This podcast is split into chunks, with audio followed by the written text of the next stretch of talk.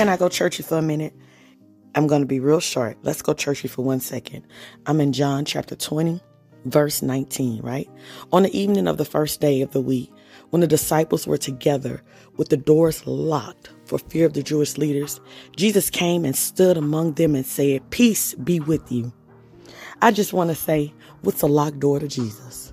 Whatever you think is locked up, whatever you think you can't get to, whatever you think um, is gone away and can't be got, He is still able to come in and say, Peace be with you. He is still able to come in when you're hiding. He's still able to come in when the door is locked. What is a locked door to Jesus? Remember that when you think that it can't be done. What is any of that to Jesus?